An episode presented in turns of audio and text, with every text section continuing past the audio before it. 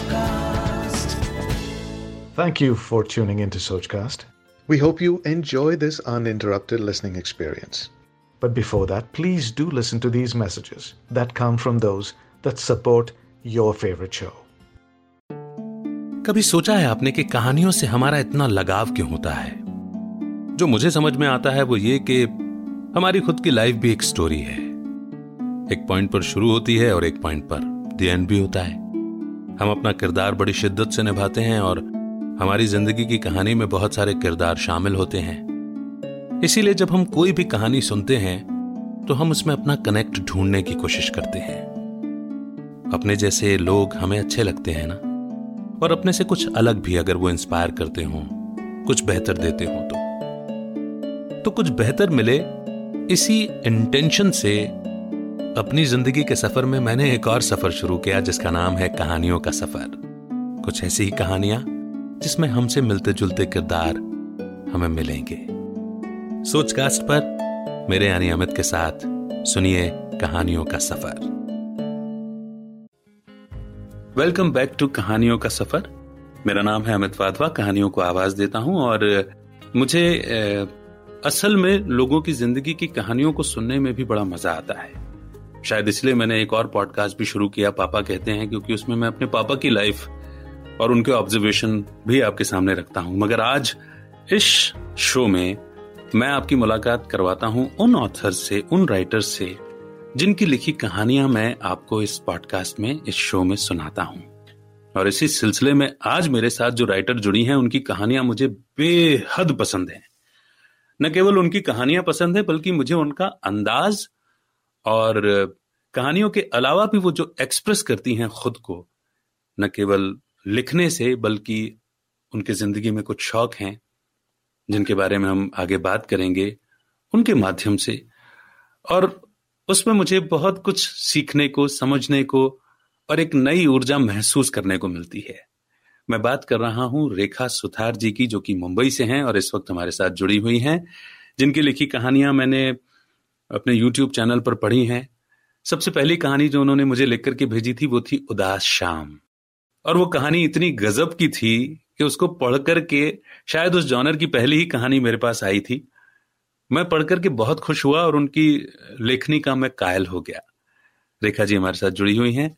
बहुत बहुत स्वागत Rekha ji. Thank you so much thank you so much Amit ji.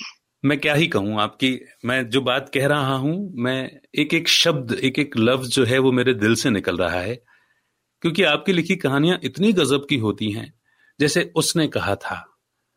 कितनी कमाल की कहानी है वो कि कितने सालों बाद भी वो एक बात इतनी घर कर गई, उसके दिल में बैठ गई कि वो याददाश्त चली गई उस व्यक्ति की, लेकिन फिर भी वो उनकी याद में कहा हुआ वादा निभाने के लिए बाग में एक पौधा लगाने के लिए जाते हैं उसकी याद में। फिर मिली ज़िंदगी। मैंने उसका जो कवर पेज बनाया था ना जो उसका डिज़ाइन बनाया था बहुत कमाल का बनाया था मैं समझ ही नहीं पा रहा था उसमें क्या रखूँ तो फिर मैंने दो पंछी बात करते हुए बनाए कि जो कितने एक दूसरे के प्रति लॉयल हैं और एक दूसरे के प्रति बिल्कुल आह मैं कहूँगा कि उन कहानियों को सुनना चाहिए और बार बार सुनना चाहिए तब आपकी आपकी जो थॉट प्रोसेस है और आपकी जो लिखावट है जो आपका आपकी जो शैली है वो समझ में आएगी। यूँ तो मुझे बहुत सारी बातें करनी है आपके बारे में आपको जानना है। मैं पर... मैं एक्चुअली आपकी बातें सुन के मुझे यकीन नहीं हो रहा कि सच में मतलब मेरी कहानियाँ सच में इतनी अच्छी है। मैं मैं सोच रही हूँ कि मतलब आप जैसे इंसान मेरे को इतना अच्छा ये कह रहे हैं तो सच में खुश अंदर से बहुत खुश हो रही हूँ मैं कि हाँ कुछ लिखा मैंने अच्छा जो पसंद आया।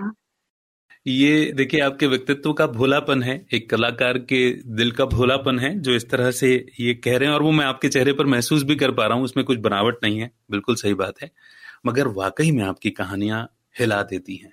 एहसास जो जिन जिन एहसासों के साथ वो लिख, लिख, लिख, लिखते हैं आप वो एहसास करा जाती हैं।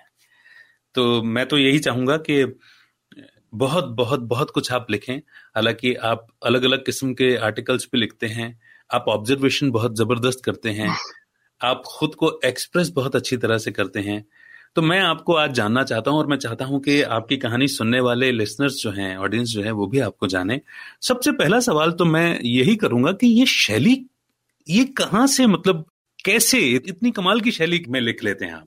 मैं सच को तो इसका जवाब मैं खुद भी नहीं जानती अमित जी। आ, लिखना ऐसा रहा कि मैं कभी अपने आप को राइटर माना ही नहीं मैंने। मैंने हमेशा लिखना शुरू भी मैंने ऐसे किया कि ठीक है कई बार कुछ पढ़ा कहीं पे लिखा तो मुझे ऐसा लगा कि कई ऐसे पॉइंट आते ना जब हम एक्सप्रेस नहीं कर पाते किसी को कुछ कह नहीं पाते। तब शायद मुझे ऐसा लगता है कि लिखना मुझे ऐसा लगा कि सबसे बेहतर तरीका है अपने आप को एक्सप्रेस करने का। uh, कई बार हम आसपास के लोगों का दुख भी सुनते हैं देखते हैं महसूस करते हैं तो मन में उमड़ता है या तो उनसे जाके बात करूँ या कुछ भी करके अपने मन के भीतर जो खलबली चल रही है उसको निकालू। तो शायद शब्द मेरे साथ ही बने उस समय। फिर मैंने तभी से मैंने थोड़ा थोड़ा टूटी फूटी कविताओं में लिखना शुरू किया। लोगों को पढ़ा और सच को तो लिखना मैंने फेसबुक पर आने के बाद शुरू किया। बहुत सारे लोगों को पढ़ा जाना महसूस किया और फिर मुझे कहीं ना कहीं अंदर से लगा कि आ, मैं लिख सकती हूँ। तो बस किसी की कॉपी नहीं की कि नहीं इनके जैसा लिखना चाहिए और नहीं इनके जैसा लिखना चाहिए। मुझे हमेशा ऐसा लगा कि जो महसूस करती हूँ ना वो ही लिखना चाहिए। गहरा लिखने की ज़रूरत नहीं है। आप अपनी फीलिंग्स को खूब उन शब्दों में लिख दीजिए, लोग महसूस करेंगे आपको वैसा ही। और मैंने यही किया हमेशा। बिल्कुल। आपने जिस सरलता के साथ में ये बातें कही हैं, उसमें पूरी ओरिजिनलिटी है और वाकई में आप जो जो महसूस करते हैं, आप जिसको आप लिखते हैं वही जैसे जैसे मैंने भी कहा ना कि जो आप लिखते हैं जिस एक्सप्रेशंस के साथ में जिन भावों के साथ में लिखते हैं वो महसूस हो जाता है। और आखिरी में जो क्लाइमैक्स है वो बहुत कुछ सोचने पर और इतनी गहरी टीस छोड़ करके जाता है। वाह! मुझे लगता है कि आपको ओपन माइक्स में भी जाना चाहिए और अपनी इन कहानियों को खुद से सुनाना चाहिए। आप मतलब आप, मुझे यकीन नहीं होता कई बार कि ऐसा सच में हो सकता है। मतलब मैं कभी पता नहीं या तो मैं अंडर एस्टिमेट किया या ऐसा कभी समझ ही नहीं पाई खुद को भी कि मैं सच में अच्छा लिखती हूँ। मैं हर रोज कोशिश हर रोज खुद से पूछती हूँ कि क्या मैं सच में लिख लेती हूँ? क्या अच्छा ठीक ठाक ठीक ठाक या लोग जिसको पढ़ के महसूस कर ले या वाह कहे। कई बार ऐसा होता ना कि आपको पढ़ के भी लोग ऐसा कह देते कि हाँ हाँ बहुत अच्छा लगा। हम्म। तो जब भी ऐसा कोई कहता है ना कि तुम्हें ऐसे लिखना चाहिए या तुम्हें माइक पे जाके बोलना चाहिए तो मैं मैं मैं मैं उदास हो जाती हूँ उस समय कि नहीं मैं इतना अच्छा नहीं लिखती मैं इतना नहीं। कर पाऊँगी। तो मैं डर जाती हूँ। देखिए मैं एक तरह का भाव तो समझ पा रहा हूँ कि एक आर्टिस्ट जो है अपनी रचना से या अपनी कृति से अपने सृजन से कभी भी पूरी तरह से संतुष्ट नहीं होता। हाँ ये मेरे साथ अक्सर होता है हाँ। और जो बात आपने कही ना ये मुझे याद है जब मैं अपनी टीन एज में था और मैं गाना गाया करता था तो मुझे ऐसा लगता था कि मैं अच्छा गा रहा हूँ। तो मैं वैलिडेशन के लिए कि मैं वाकई में अच्छा गा रहा हूँ या नहीं गा रहा हूँ अपने कुछ खास दोस्तों को गाना सुनाता था और उनसे पूछता था यार मैं वो एक्सप्रेस कर पा रहा हूँ वो फीलिंग्स जैसी जैसी ओरिजिनल सिंगर ने की, की है। तो मैं अपने कई दोस्तों को ऐसा सुनाता था और उनसे वैलिडेशन लेता था। तो जब और मुझे भी यही लगता था जैसे आपने कहा कि नहीं यार सुन के तो अच्छा कह ही देते हैं कौन हाँ। हर्ट करना चाहेगा किसी को? तो मुझे भी विश्वास नहीं होता था। नहीं नहीं मेरा दिल रखने के लिए इन्होंने कह दिया। पर खुद को भी एक महसूसता होती है ना। खुद को भी हाँ। एक एक रियलाइजेशन होता है कि नहीं यार कुछ तो अच्छा लिखा है। आप अगर देखिए अगर मैं बहुत रम के नहीं गाऊँगा कोई भी सिंगर तो सामने वाले को भी एंजॉय नहीं होगा। बिल्कुल बिल्कुल सही बात कही है। तो यानी अगर मैंने महसूस कर लिया उन एक्सप्रेशन को उन फीलिंग्स को तो ज़ाहिर सी बात है कि सामने वाले भी कर लेंगे। ये विद विद टाइम एक्सपीरियंस के साथ में मुझे समझ में आया फिर धीरे धीरे मेरे दोस्तों के अलावा जब कभी मुझे गाने का मौका मिला और लोगों ने सराहा तो अब चूँकि क्या होता है ना कि आप ऑब्ज़र्व करने की कोशिश करते हो जब कोई बोल रहा होता है आपकी तारीफ़ कर रहा होता है तो कि भाई ऊपर ऊपर से बोल रहे हैं आपको महसूस हो जाता है। कुछ टाइम बाद आपको महसूस हो जाता है कि ये सच में तारीफ़ की हुई है या फिर सिर्फ़ आपको ऊपर चढ़ाने के लिए किया गया? केवल ऊपर से बोला गया। तो मैं ऐसे बहुत कीनली ऑब्ज़र्व करके सुना करता था। तो एक उस फेस से मैं इसलिए कनेक्ट कर पा रहा हूँ कि आप वैसा कह सकते हैं। मैंने कहा ना कि आपने बहुत सरलता से अपनी बात कही और ओरिजिनलिटी से अपनी बात कही और कितने सिंप्लिसिटी से आपने कहा कि आपने लिखना तब शुरू किया जब आप फेसबुक पर आए। हाँ. इसका मतलब फेसबुक पर आपका आना भी लेट हुआ है। हाँ। है ना? इसका मतलब तो यही है। एनीवेज मैं एक बात कहता हूँ यहाँ पर जो मैंने ऑफ़ दी माइक भी कही थी।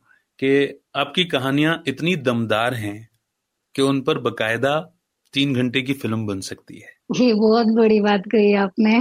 बहुत ज़्यादा बड़ी बात। नहीं नहीं नहीं। ये मेरे एहसास हैं ये जो मुझे फील होता है क्योंकि मैंने आपकी चार कहानियाँ पढ़ी हैं कविता एक आपने मुझे भेजी थी पर मैं पढ़ नहीं पाया हूँ। नमकीन चाय जो आपकी कहानी है वो तो फिर भी बड़ी कहानी है। है ना? बहुत बड़ी कहानी है लगभग बीस बाईस मिनट में वो कंप्लीट होती है नरेट करने के बाद। हाँ। लेकिन उदास शाम फिर मिली ज़िंदगी और उसने कहा था ये तो बहुत छोटी छोटी कहानियाँ हैं दो दो तीन तीन मिनट की है। लेकिन इन तीन मिनट की कहानियों में इतनी गहराई है ना। मैं सच कहता हूँ कि इन पर तीन घंटे की बनी फ़िल्म में देख सकता हूँ और मैं क्या कोई भी देखेगा ना? और at the end of the movie जब वो जाएगा तो वो बहुत कुछ लेकर के जाएगा। जैसे कई बार हम सिनेमा घरों से निकलते हैं ना, कुछ फ़िल्में देख करके, और कुछ बोलने कहने का मन नहीं करता। किसी से बात करने का मन नहीं करता। वो दम है इन इन कहानियों में। Like this Sochcast tune in for more with Sochcast app from the Google Play Store कभी कहानी बनेगी या नहीं बनेगी इसका तो नहीं पता कि इस पे कभी कोई आ, फ़िल्म बनेगी लेकिन आज जो आपने कहा ना अमित जी सच में यही मेरा हासिल है। अरे रे। सच कह रही यही हासिल है। मुझे ऐसा लग रहा है कि हाँ अगर मैंने कुछ भी अच्छा लिखा और आज आपने ये बोला है इस मेरे लिखे पे तो मुझे वो मिल गया मुझे।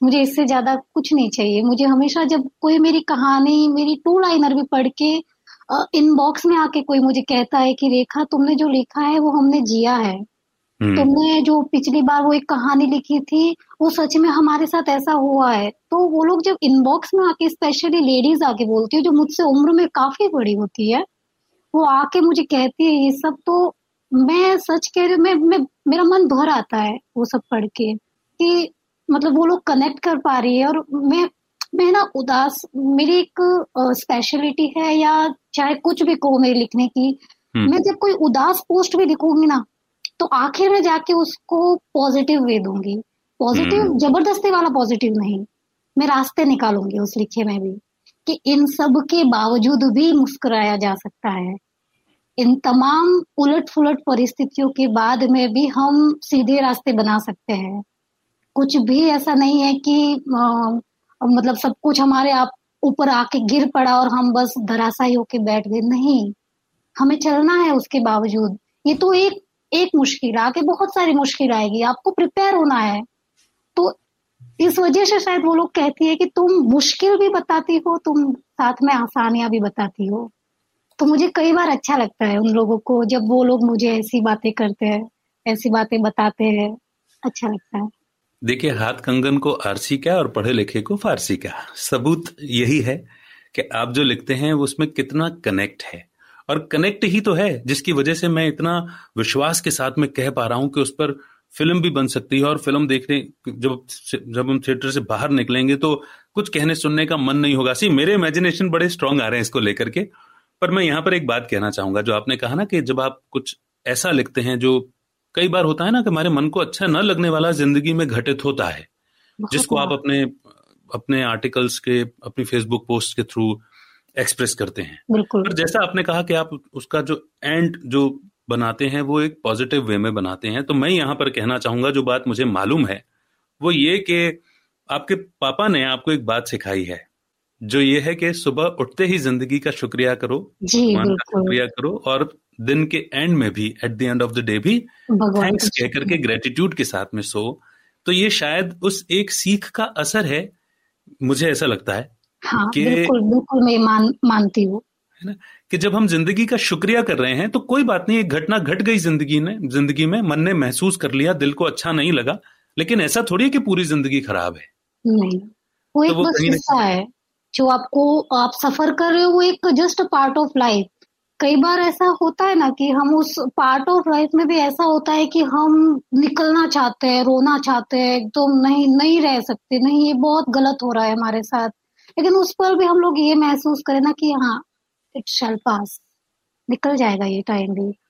आपने एक बीच में मेरे को एक बात बताई थी वो बहुत ज़्यादा मेरे को टच हुई कि हमारा मन बच्चा है। हम्म। और उस बच्चे को आपने एक बात कही थी कि उस बच्चे ने अगर कोई चीज़ पकड़ के रखी है तो हम उससे ज़बरदस्ती छीनेंगे तो उसको चोट लगेगी हमको भी हम्म। चोट लगेगी हम्म। तो बेहतर है कि हम उसको समझाए हम उसको दुला प्यार से दुलारे हम उसको ये समझाएगी कि हाँ ये जो तूने पकड़ा है वो सही नहीं है अभी नहीं थोड़ी देर से छोड़ देना पर छोड़ दो राइट राइट तो ये सच में सही बात है कि हमारा मन हम उसको ज़बरदस्ती ऐसा नहीं नहीं नहीं सब ठीक है नहीं हम झूठी पॉजिटिविटी दिखाते नहीं नहीं बी पॉजिटिव बी पॉजिटिव नहीं नहीं ऐसा हो जाएगा। नहीं होता। सब धीरे धीरे होगा सब आसान धीरे धीरे होगा सारी मुश्किलें अपने वक्त के साथ सही होगी। बिल्कुल सही बात है। और देखिए कोई एक्सप्रेशन अगर बना है ज़िंदगी में तो ज़ाहिर सी बात है कि उसको महसूस करना उसका अनुभव करना भी उतना ही ज़रूरी है जितना हम अच्छी चीज़ों का एक्सपीरियंस करना चाहते हैं और अनुभव करना चाहते हैं। मैंने जब, मैं हाँ बिल्कुल कही है। है ना? मैं माफ़ी चाह रहा हूँ कि जब तक दुख नहीं होगा तब तक सुख की वैल्यू कैसे होगी? बिल्कुल सही बात कही बिल्कुल। ये मेरे पापा भी अक्सर कहते हैं अक्सर कहते हैं। जी जी तो जी. बिल्कुल सही बात की। और मैंने अपने राइटिंग में जहाँ भी थोड़ा बहुत कहीं भी लिखा है तो मैंने हमेशा लिखा है कि मेरी खुशियों के साथ साथ मेरी उदासियाँ भी मुझे उतनी ही ज़्यादा मुझे करीबी महसूस हुई है। मुझे हमेशा उतनी ही पसंद है मेरी उदासियाँ भी जितने की मेरी खुशी है। इन दोनों ने मेरे को बहुत कुछ सिखाया है बहुत कुछ समझाया है मुझे सरल बनाया है सहज बनाया है। बहुत सारी चीज़ों के साथ हमें हम्बल होना सिखाया है। तो ये सब चीज़ें हमेशा मेरे साथ रही। मुश्किल पल आए बहुत उदास किया बहुत रोए चीखे चिल्लाए कुछ भी किया लेकिन उसके बीत जाने के बाद हमेशा ये महसूस हुआ कि जो हुआ अच्छा हुआ। तो जो होगा वो भी बहुत अच्छा होगा। बहुत खूब। कितनी सुंदर सीखने लायक बात आपने कह दी। कल परसों ही शायद मैं सोच रहा था कि सरल होने के लिए क्या चीज़ की रिक्वायरमेंट है? और देखिए बातों बातों में आज आज आपने उत्तर भी दे दिया कि एक्चुअली सब चीज़ों को महसूस करते चलना परिस्थितियों के अनुसार खुद को ढालते चलना यही तो सरल होने का सबसे बड़ा मंत्र है। बहुत बहुत शुक्रिया अदा करता हूँ मैं आपका इतनी सुंदर बात कहने के लिए। और वाकई में मुझे लगता है कि मेरा ऑब्जेक्टिव पूरा हो रहा है। मैंने आज मैंने साल के बीच में ख्याल किया था कि मैं जिनकी कहानियाँ पढ़ता हूँ वो बहुत बड़ी ज़ाहिर सी बात है कि वो बहुत कीन ऑब्जर्वर हैं वो बड़े अच्छे विचारक हैं। तो क्यों ना उनसे बातचीत की जाए और उन, उनको समझा जाए। रेखा जी थोड़ा फ्लैशबैक में जाएँगे है ना? जी बिल्कुल। क्योंकि आप इन दिनों भले ही मुंबई में हैं एक महानगर में अपनी लाइफ जी रही हैं भागती दौड़ती मुंबई कभी थमता नहीं रुकता नहीं। कभी भी नहीं। हाँ मैं वहाँ रहा हूँ तो मुझे एक्सपीरियंस है। तो लेकिन आप जो बिलोंग करते हैं वो राजस्थान के एक गाँव से बिलोंग करते हैं और मुझे मालूम है कि आप अपने गाँव से बहुत प्यार करते हैं। बहुत ज़्यादा। शुरुआत कीजिए अपने गाँव के बारे में बताने से फिर अपने बचपन के बारे में बताइए। शुरुआत गाँव मेरा राजस्थान के पाली डिस्ट्रिक्ट में बहुत छोटा सा बहुत खूबसूरत सा गाँव है गाने राव और पूरी ज़िंदगी मैंने अपने गाँव में बिताई है और एक वो जो अलहड़ सी लड़की होती है ना, एकदम दिन भर गुलछर्रे उड़ाना, मस्ती करना, घर पे बिल्कुल नहीं रहना। स्कूल से आते ही मतलब बैग रख के, खाना खा के, खाया नहीं खाया, अपनी साइकिल लेके दौड़ पड़ना। तो इन सब चीज़ों के साथ पता है मुझे एक एक एक चीज़ थी जो हमेशा मुझे है ना हर्ट करती थी।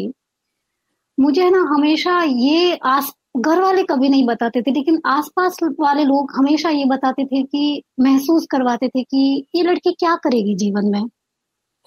मतलब क्योंकि वहाँ पे एक लड़की होने का मतलब ये था कि तुमको समझ आने के साथ ही तुमको घर के सारे काम आने चाहिए।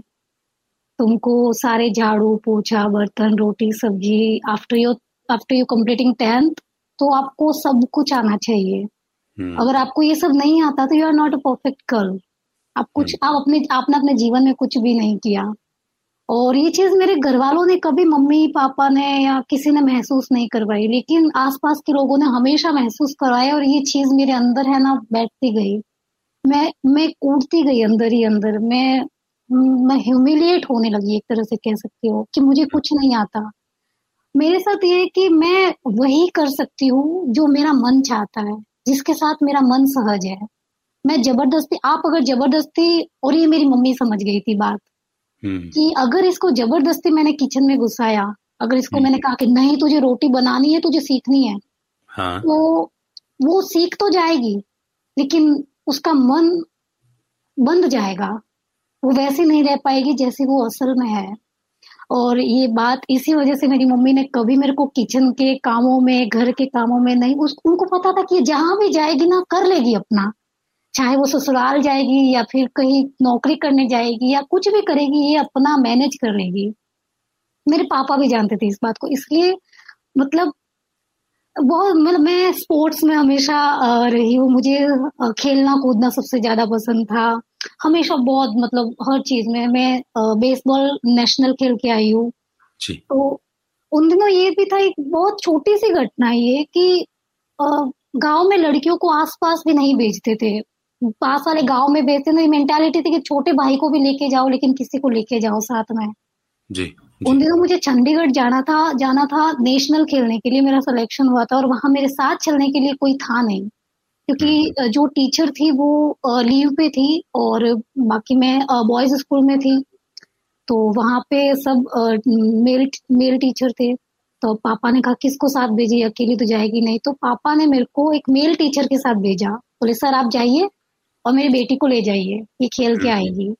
तो मेरे लिए वो एक बहुत छोटी सी बात थी लेकिन मेरे लिए बहुत बड़ी बात थी कि मेरे पापा ने मुझ पे विश्वास किया कि हाँ ये आराम से जाएगी साथ कोई भी हो कोई फ़र्क नहीं पड़ता ये संभाल लेगी। तो ये जो मेरे मम्मी पापा का जो विश्वास हमेशा मेरे साथ रहा ना इसी चीज़ ने मुझे हमेशा बहुत ताकत दी इंटरनली बहुत ताकत दी। ये बहुत खुशी की बात है।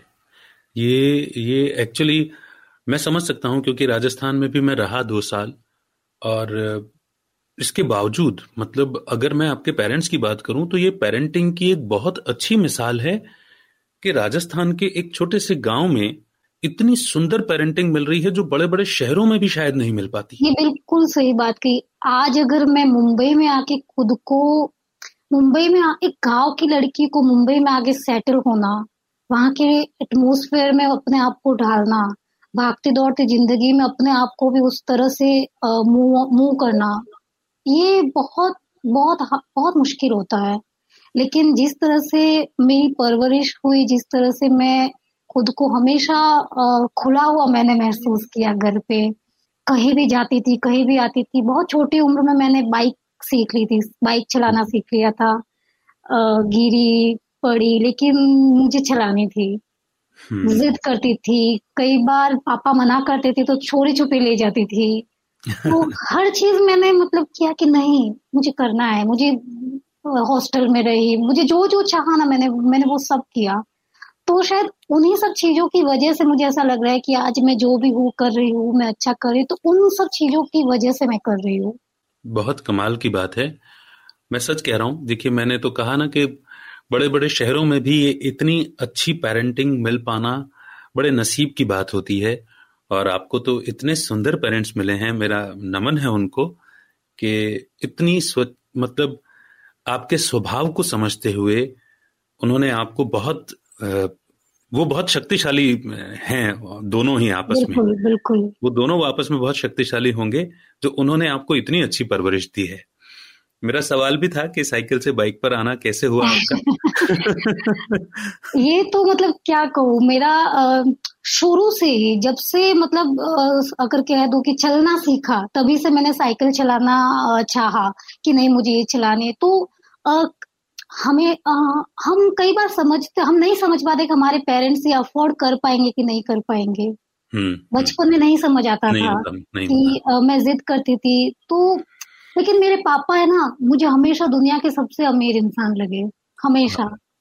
मुझे हमेशा लगा कि मैंने चाहा कि मैं छोटी थी। मुझे नहीं पता था पापा ये छोटी सी साइकिल अफोर्ड कर पाएँगे कि नहीं कर पाएँगे बट मैंने चाहा कि पापा मुझे ये चाहिए।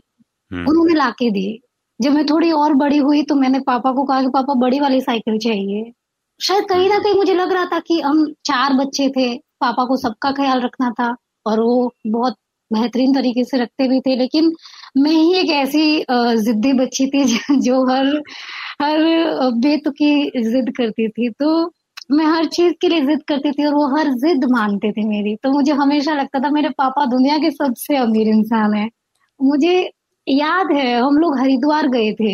हम्म। और वहाँ पे मेरे को है ना बहुत बहुत प्यारे शूज़ थे जो मुझे बहुत पसंद आए थे। जी। उन दिनों मतलब मैं अगर सौ डेढ़ सौ की भी जिद कर लेती ना तो बहुत बड़ी बात होती थी बहुत बड़ी बात अनुज जी। मतलब पचास रुपए की चीज़ भी मिलना मतलब अपने आप में मेरे लिए बहुत मतलब कोई कोहिनूर का हीरा जैसा मिलने वाली बात थी मेरे लिए। जी। और वो शूज़ मुझे इतने ज़्यादा पसंद आए मैंने पापा से बोला भी पापा वो बहुत अच्छे शूज़ है मुझे चाहिए। तो हम्म। उनकी कीमत मुझे याद है दो हज़ार रुपए थी। और बहुत प्यारे थे बहुत। और उन दिनों मेरा स्पोर्ट्स में थी तो मुझे शूज़ ज़्यादा अट्रैक्ट करते थे। हम्म। पापा मतलब पापा ने मना कर दिया नहीं वो अच्छे नहीं है। मतलब शायद वो चाह रहे थे कि मैं वो अगर उस शूज़ की बुराई करेंगे तो मैं मना कर दूँगी चलो ठीक है मत लीजिए। But hmm. मैं उदास हो गई बहुत ज़्यादा उन्होंने जब कहा मैंने कहा नहीं मुझे ये चाहिए उसके बाद मैं कभी कोई जिद नहीं करूँगी आई प्रोमिस कभी कुछ नहीं मांगूँगी आपसे। और बट पापा ने नहीं लिए वो शूज़ मैं उदास हो गई बहुत ज़्यादा। हम लोग घूम फिर के वापस अपने होटल के कमरे में आ गए। और, पापा नहीं आए थे साथ में, लेकिन पापा लेट आए थोड़े। और वो अपने अपने साथ वो शूज़ लेके आए। मतलब ये जो पल था ना, मैं क्या कहूँ? मैं फिर से, मैं यही बात कहूँगी कि उन दिनों, और आज भी मैं यही महसूस करूँ। मेरे पापा दुनिया के सबसे अमीर इंसान है। उन्होंने मुझे वो सब दिया जो मैंने चाहा। मेरी हर छोटी छोटी जिद इस तरह से पूरी की कि मतलब हाँ वो कर सकते हैं। वो शूज़ पता है मेरे पास आज भी है, बहुत साल हो गए, बहुत वो खराब हो गए, वो एकदम से हो गए, वो घर पे कहीं ऊपर कमरे में, किसी कोने में पड़े, लेकिन मैंने उन्हें फेंकने नहीं दिया तो वो मेरे पास अभी भी पड़े हैं। बहुत सुंदर एक्सप्रेशन था ये। और मैं क्या ही कहूँ आप बहुत सुंदर तरीके से वो भाव रख पा रहे हैं और बहुत सरलता से रख पा रहे हैं। और इसमें जरा भी बनावट नहीं है कितनी सुंदर बात यह है कि आपके पापा दुनिया के सबसे अमीर इंसान है। हाँ। बिल्कुल। वाह। मैं निशब्द हो गया हूँ। मैं क्या ही मतलब कहाँ ले जाऊँ बात को आगे? नहीं। आज अगर मैं मैं मैं लिखती हूँ ना तो मैं हमेशा अपने बचपन को याद करके लिखती हूँ जो भी लिखती हूँ।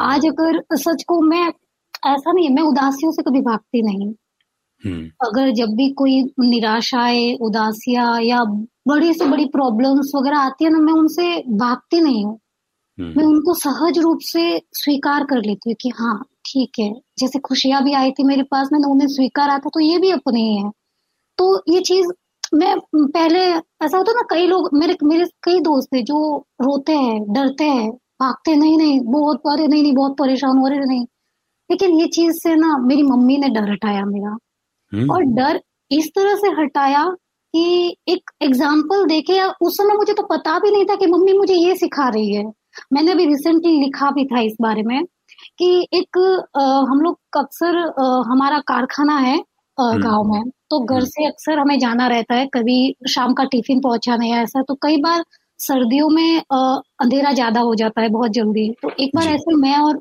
मम्मी मम्मी ने कहा चल जाके चल के आते। तो टॉर्च खराब हो गई थी हमारी। तो मम्मी ने कहा चलो ऐसे ही चले चलते हैं चले चलेंगे। मैंने कहा भी कहा ठीक है।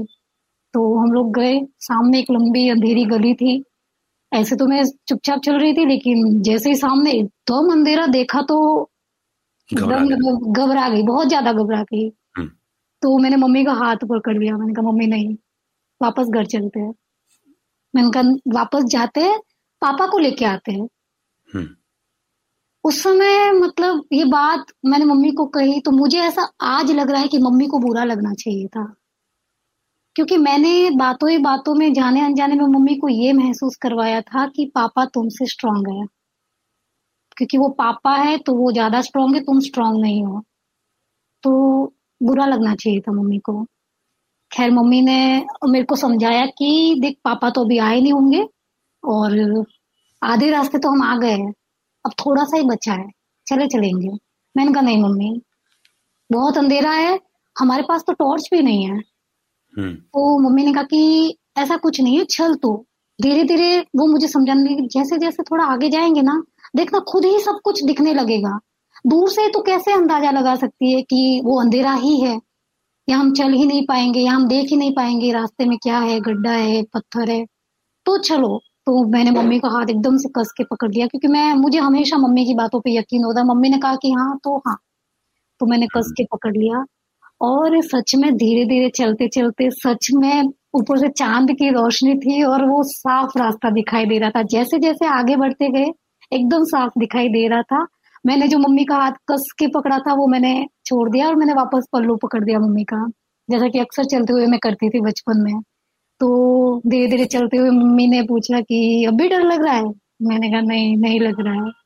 तो फिर बोला कि, वहीं पे रह के हम लोग बीच बीच रास्ते से पीछे मुड़ के चले गए होते। तो क्या पता चलता कि आगे अंधेरा था ही नहीं?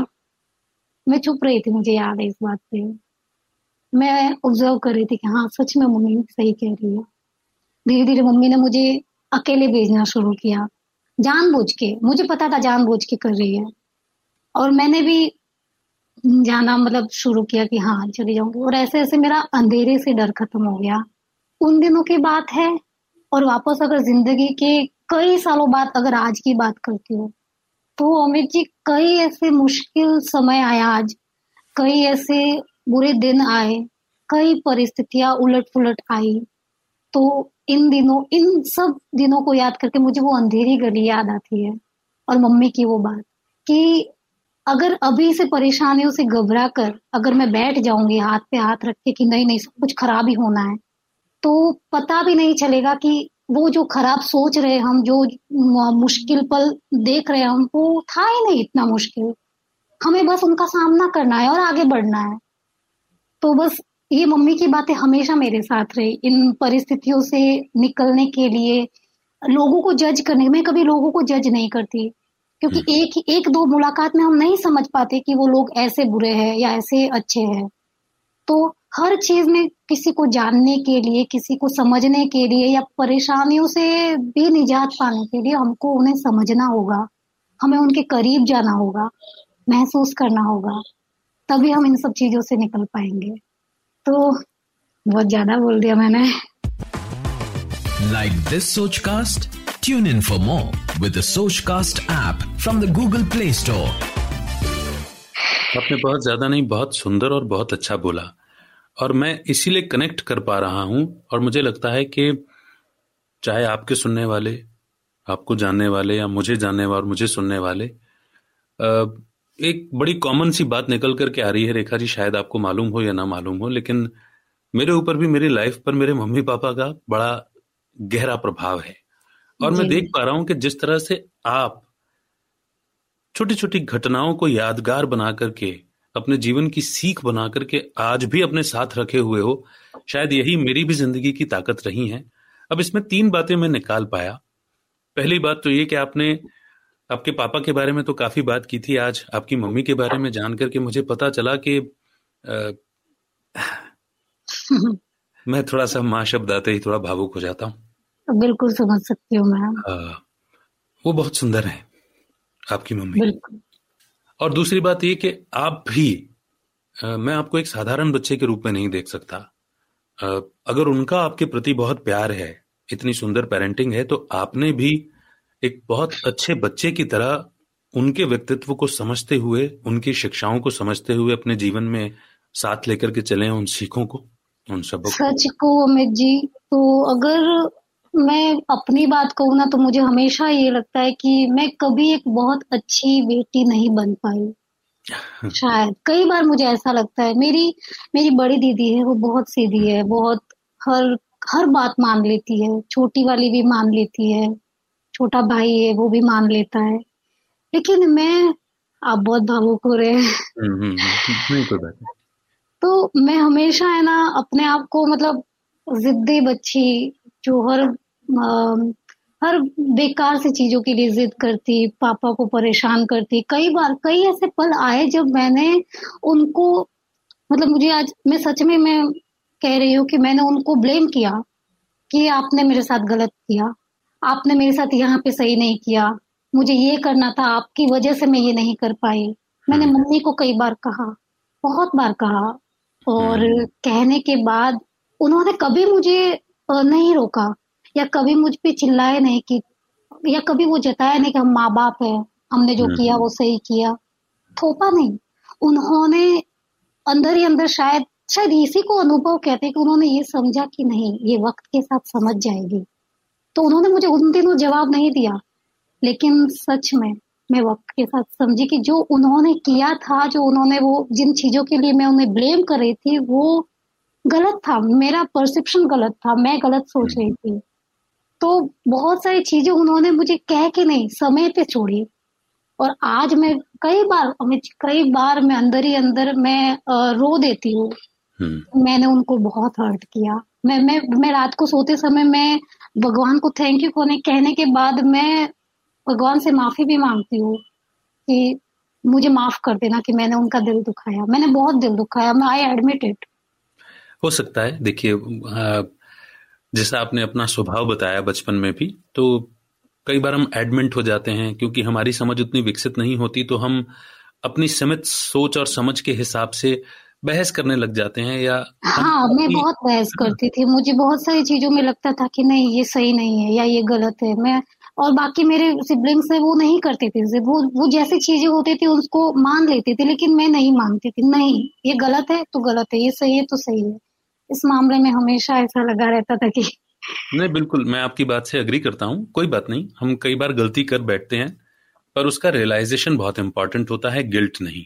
क्योंकि वो हमारे बड़े हैं माता पिता हैं समझ में भी बड़े हैं और उम्र में तो है ही उन्होंने कभी शिकायत ही नहीं की मुझसे कि तुम ऐसी हो तुमने ऐसा किया। वो अगर अगर ऐसी इमोशनल टॉक मेरे और मेरे पेरेंट्स के बीच में होगी ना हाँ. तो वो हमेशा यही कहेंगे कि नहीं तू तो बहुत तू सबसे प्यारी बच्ची मेरे पापा हमेशा कहते हैं कि तू मेरा कंधा है तू मेरा मज़बूत कंधा है। तो मैं अंदर ही अंदर फिर और होती हूँ कि नहीं मैंने आपका बहुत दिल दुखाया है कई बार। वो रियलाइजेशन बना रहे अच्छी बात है रेखा जी लेकिन इसके बावजूद इन सारी बातों के बावजूद जो आपने रियलाइजेशन जो आपने भी बड़ी ट्रांसपेरेंसी के साथ में रखा और कहा कि शायद आप उतनी अच्छी बेटी नहीं है इसके बावजूद मैं ये कहता हूँ और आपके मम्मी पापा भी इस बात पर एग्री करेंगे कि आप बहुत अच्छी बेटी हैं। ये वो तो हमेशा कहते हैं। ये ये ये सिद्ध होगा मैं बता रहा हूँ और सत्य को चीख करके सिद्ध साबित नहीं करना पड़ता उस समय के साथ में खुद खुद ब खुद हो जाता है। चलिए हम थोड़ा सा रुख मोड़ते हैं कन्वर्सेशन का। जी। इतना हाँ एक तीसरी चीज़ जो मैं आपके साथ में रखना चाहता था आपके किस्से में एक चीज़ और निकल करके आई बड़ी सुंदर वो ये कि ऑब्ज़र्व करना किसी को जज करना नहीं होता। Exactly exactly. है ना? ये बिल्कुल। ऑब्ज़र्व करना कभी भी जज करना नहीं होता। ये बात बहुत अच्छी बात कही आपने। वो आपकी बातों से ही निकल करके आई है तो मैंने सिर्फ़ उसको रखा है सामने। तो ये तो समझ में आ रहा है रेखा जी कि एक एक पल जो आपने जिया है उसको अपने यादों में सहेज करके रखा है। आप बहुत कीन ऑब्जर्वर हैं, आप बहुत कीन लर्नर हैं और आप उदासी को भी जीना जानती हैं, भागती नहीं है उससे। तो ज़ाहिर सी बात है कि आपको एक्सप्रेसिव तो होना ही है। आप जब भी कुछ चाहे कहेंगे, क्योंकि अभी तक तो लिख, लिखने की बात थी, आज तो मैं आपसे बातचीत कर रहा हूँ और बातचीत में भी आप कितनी सरल और एक्सप्रेसिव हैं, ये समझ में आ रहा है। और आप बहुत अच्छी स्टोरी टेलर भी हैं। थैंक यू हाँ। ये कभी आ, मैं मतलब लगा नहीं मुझे कभी भी। नहीं नहीं आप आज तक मैंने कभी किसी के साथ इंटरेक्शन किया भी नहीं इस तरह से। तो ये मेरी खुश नसीबी है। तो ये मेरी खुश नसीबी है कि मेरे साथ में हो रहा और पहली बार हो रहा है। तो ये तो एक्सप्रेसिव तो आपको होना ही था लेकिन अब मैं जानना चाहूँगा आपसे हालाँकि मैं आपके राइटिंग एक्सपीरियंस की ओर बढ़ना चाह रहा हूँ कि कब से शुरू हुआ कैसे हुआ लेकिन उसके पहले एक छोटी सी बात का जवाब दे दीजिए। आप कौन से स्पोर्ट्स में थे और चंडीगढ़ किस स्पोर्ट्स के सिलसिले में जाना हुआ था? बेसबॉल है जिसको अपने इंडिया में सॉफ्टबॉल के नाम से जानते हैं। बेसबॉल अमेरिका का नेशनल गेम है। राइट और शुरू में जब शायद शायद मैं सेवन सिक्स या सेवन्थ में थी तब से इस खेल से जुड़ी। और तब से मैंने करीब सात या आठ बार मैंने स्टेट लेवल खेला है। और nice. और चार बार मैं कैप्टन रही टीम की स्टेट टीम की। और दो बार नेशनल सिलेक्शन हुआ लेकिन एक बार ही गई एक बार मैं नहीं गई क्योंकि कुछ उसकी वजह दूसरी थी। हम्म। लेकिन नेशनल खेल के आई तो खेल से हमेशा से जुड़ा रहा। मैंने सारे खेल खेले सारे। हैंडबॉल बेसबॉल कबड्डी खो खो जितने भी थे मैं हमेशा स्कूल की हर एक्टिविटी में मैं हमेशा आगे रही हमेशा। तो एक बात बताइए कि मुंबई में तो अभी खेलने को नहीं मिलता होगा। हाँ खेल से रिश्ता बहुत पहले मतलब वो वो दिल में ही बस के रह गया है कि हाँ खेलते थे। आपके दिल में बसना ही बहुत बड़ी बात है। कि अब आपके साथ में ही है वो जीवित है।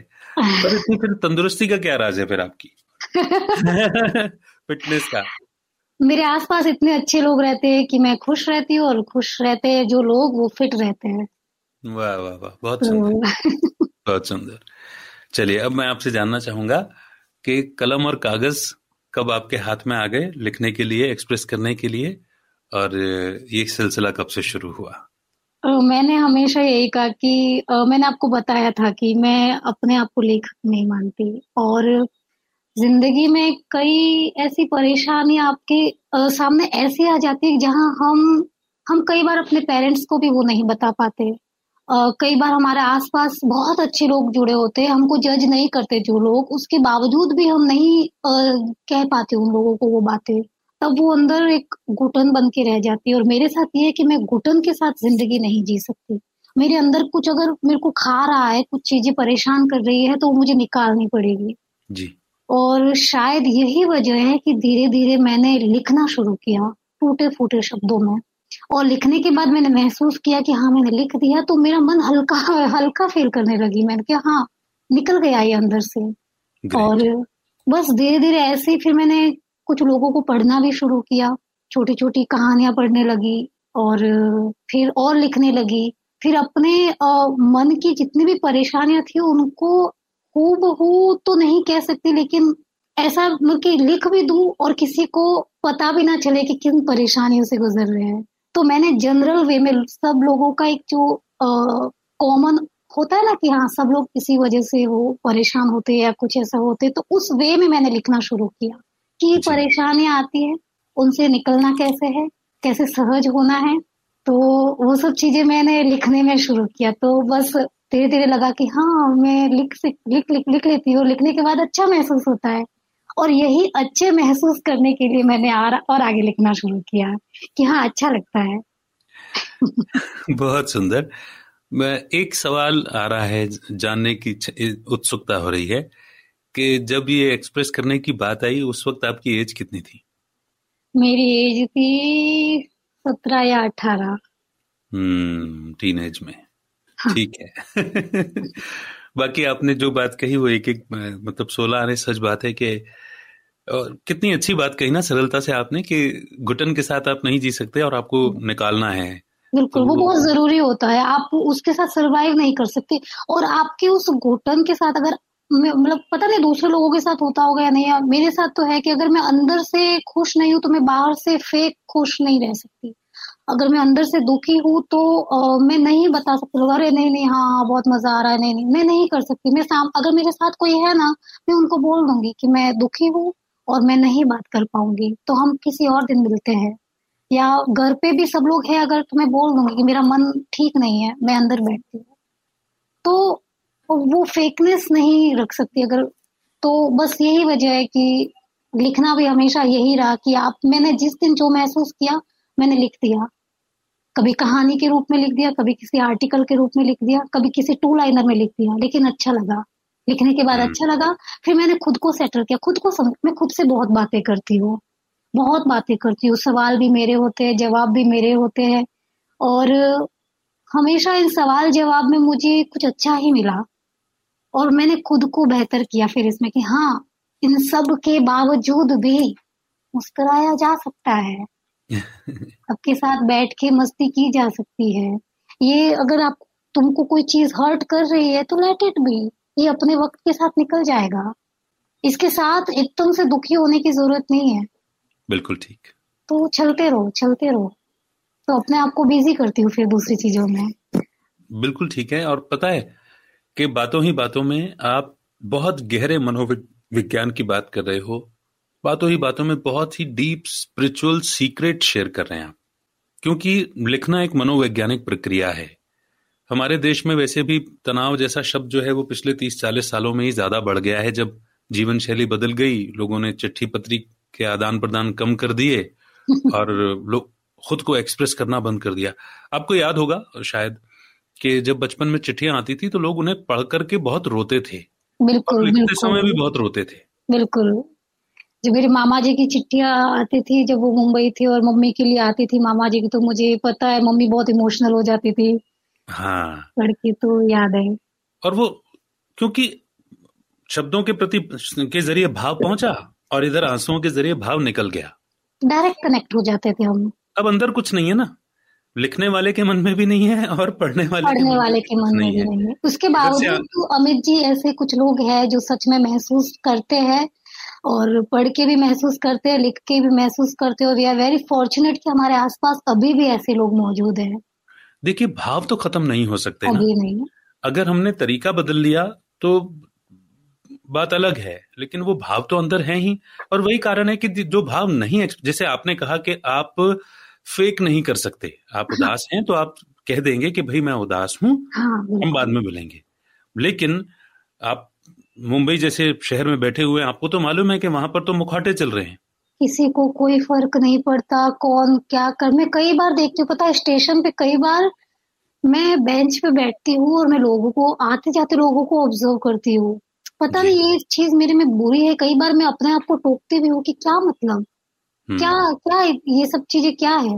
लेकिन उसके बावजूद मेरे कोई पास में बैठी लड़की अपनी मम्मी से बात कर रही है और रो रही है फूट फूट के। कई बार मैं चाहती हूँ कि मैं उसको पूछूँ कि क्या हुआ क्या परेशानी है? सब सब ठीक हो जाएगा कुछ नहीं है। मैं मैं चाहती हूँ कई बार कि उसको कई बार सीढ़ियाँ उतरते हुए कोई लड़का ज़ोर ज़ोर से गाली दे रहा है फ़ोन पे। नहीं मैंने मैंने उसका बिगाड़ा मतलब बहुत सारे ऐसे अ, मैं उन सब लोगों को सुनती हूँ मैं महसूस करती हूँ फिर अपने आप से वो कहती हूँ कि क्या हुआ होगा उसके साथ? क्या वो ठीक हो हम्म। गया होगा? देर तक वो लोग सब चलते रहते हैं मेरे दिमाग में। तो ये सब चीज़ें पता नहीं मैं क्यों और शायद यही वजह है कि मैंने किससे लोकल के लिखना शुरू किया। जी। अक्सर अक्सर हर रोज कई बार मेरे साथ कोई ना कोई ऐसी कहानी टकरा जाती है कि जो मुझे डीप डीपली मेरे को वो टच करती है और मुझे है। हाँ मुझे फिर मैं उनको उन्हीं के एहसासों के साथ लिखती हूँ। जी जी। आपका ये ऑब्जर्वेशन आपकी ये सरलता और ये जो आपने छोटी सी बात कही कि कहीं ना कहीं आप ये बात भी महसूस करते हैं कि शायद किसी से दो शब्द प्यार से बात करने से शायद हाँ। उसका दुख कम हो जाए तकलीफ़ कम हो जाए। ये अपनापन ये फीलिंग्स बनी रहे। मैं तो यही मतलब दुआ करता हूँ। एक बहुत छोटा सा किस्सा अगर थोड़ा सा टाइम में तुम्हें बताऊँगी बहुत छोटा सा किस्सा है। मतलब कि एक बार अ, मैं और मेरी दोस्त कहीं जा रहे थे। तो रास्ते में हम लोग एक लेक थी तो वहाँ पे हम लोग हमने हमने कहा कि फ़ोटो खिंचवाना है हमको इस लेक के साथ तो हमने आसपास देखा। मेरी अक्सर एक आदत है कि कोई भी लड़का होगा भैया फ़ोटो खींच दो तो मैं एकदम बोल दूँगी तो खींच भी देते तो वहाँ पे कोई था नहीं एक एक छोटी सी लड़की सोलह सत्रह साल की होगी वो वहाँ थोड़ी सी किनारे पे बैठी थी जी। उस लेक के किनारे तो मैंने आसपास देखा मैंने कहा कोई फ़ोटो खींचने वाला है नहीं तो मैंने उस लड़की को बोला अरे यार फ़ोटो खींच दो ना। तो वो चुप थी एकदम। पता नहीं तो कहने के बाद मुझे बुरा लगा कि यार, मुझे शायद इसको नहीं कहना चाहिए था। कुछ अलग सा महसूस हुआ मुझे। उसने मना नहीं किया, उसने चुपचाप मेरा फ़ोन ले लिया और मैं और मेरी दोस्त वहाँ खड़ी रही और उसने फ़ोटो खींची। दो चार फ़ोटो खींची चुप रही। और उसने मेरा फ़ोन एकदम चुपचाप मेरे हाथ में दे दिया। उसने जैसे ही फ़ोन दिया, मैंने कहा, वो जाने लगी तो मैंने उससे पीछे से पुकारा। मैंने कहा, सुनो। तो पीछे उसने मुड़ के देखा। मैंने कहा क्या हुआ? तो उसने एकदम सिर हिलाया ना में बट उसकी आँखें भरी हुई थी। इतनी भरी हुई थी कि कोई प्यार से उससे बात कर लेगा तो वो रो देगी। मैं एकदम से मैं खुद भी एकदम से अंदर से भर। गई इतनी छोटी सी लड़की इसको क्या हुआ? मैंने वापस पूछा मैंने कहा क्या हुआ? नहीं बताया उसने। मैंने मैंने कुछ नहीं देखा आसपास क्या है कौन है कैसे है। मैंने उसके पास जाके उसको ज़ोर से गले लगाया। और उसके कानों में हल्के से कहा सब ठीक हो जाएगा। मत परेशान हो। जो भी चीज़ तुम्हारे मन में है, मत बताओ मुझे। बट ये ये ठीक हो जाएगा। अपने आप को ठीक रखो। और उमित जी, मैंने उसको जैसे गले लगाया ना, वो लड़की रोने लगी। देर तक रोने लगी। मैंने उसको कहा कि रो दो। जितना रोना है, रो दो। मत रखो अंदर। लेकिन याद रखना, ये रोने के बाद अपने आँसू पहुँच के घर जाना और जो भी वजह है इस रोने की, उसको ये कहना यू डोंट डिजर्व इट और अपने आप को सही रखो और वो लड़की मुस्कुराई और मैंने उससे पूछा अब ठीक हो तुम? बोले हाँ मैं ठीक हूँ मैं जा रही हूँ घर पे। वो गई घर पे। वो कंधा देर तक मेरा गीला रहा और रात को भी मुझे आ, मैं नींद में सो नहीं पाई। मुझे वो लड़की पूरी रात मेरे दिमाग में वो ठीक होगी या नहीं? तो ऐसे कई ऐसे इंसिडेंट्स हो जाते हैं मेरे साथ। क्या कहूँ? मैं कहता हूँ ना यहाँ पर कि फरिश्ते ऐसे ही लोगों को कहा जाता है। ज़रूरी नहीं कि वो सफ़ेद ड्रेस में पंख लगाए हुए हों जो औरों के दुख को दूर कर दें औरों के दुख को समझें ऐसे ही लोगों को फरिश्ते कहा जाता है। पता नहीं मुझे मुझे नहीं पता या मुझे नहीं लगता कि मैंने उसकी कोई परेशानी दूर की होगी या मेरे कुछ कहने से उसका सब कुछ ठीक हो गया होगा लेकिन मुझे बहुत अच्छा लगा। मुझे बहुत अच्छा लगा ये सुन के कि उसने कहा कि मैं अब ठीक हूँ। तो अच्छा लगता है कई बार। And I got a smile on my face big smile जी बिल्कुल ये मुस्कुराहट बनी रहे और मैं तो हमेशा बात कहता ही हूँ कि आपके मुस्कुराहट में भी ज़िंदगी छलकती है और आपकी आँखों में भी ज़िंदगी छलकती है। Like this Sochcast tune in for more with Sochcast app from the Google Play Store अब झील के किनारे की बात हुई है लेक के किनारे की बात हुई है तो ये अगर नहीं पूछूँगा तो ये शो कंप्लीट नहीं होगा ये एपिसोड कंप्लीट नहीं होगा। हर कुछ दिन में आप आपकी पोस्ट आती हैं आप समुद्र के किनारे शायद मरीन ड्राइव ही होता है वो वो जगह। आप वहाँ बैठते हैं और फिर अपने एहसासों को भी लिखते हैं अपने कुछ फ़ोटोज़ के साथ में। तो ज़िंदगी का वो हिस्सा भी बताइए ना प्लीज़ समंदर समंदर मेरा दोस्त कह सकते हो। मतलब ये बहुत सारे लोग कहते हैं कि हाँ नदी मेरी दोस्त है समंदर। तो उस तरह से मुझे देखो कई दोस्त हमारे आसपास सब लोग बहुत होते हैं जो हमें सुनते हमें सुनने वाले भी बहुत है हमें समझने वाले भी बहुत है हमें पुचकारने वाले भी बहुत है सब लोग हैं। लेकिन कई बार हम अकेले रहना चाहते हैं। हम्म। सब लोग होने के बाद भी हम अकेले रहना चाहते हैं। और जब भी मुझे ऐसा लगता है कि मुझे अकेले रहना है तो मैं समंदर की नरीमन पॉइंट जाती हूँ समंदर के पास। मुझे ऐसा लगता है कि मैं जो अंदर ही अंदर जो बातें करती हूँ ना वो वो सुनता है। और जब हम्म। उसकी लहरें आके वो ज़ोर से टकराती है ना तो मुझे मेरी बातों का जवाब देती है। पता नहीं मुझे ऐसा लगता है। और जब सूरज एकदम से डूबने लगता है तो मैं उस पल में मैं खो जाती हूँ।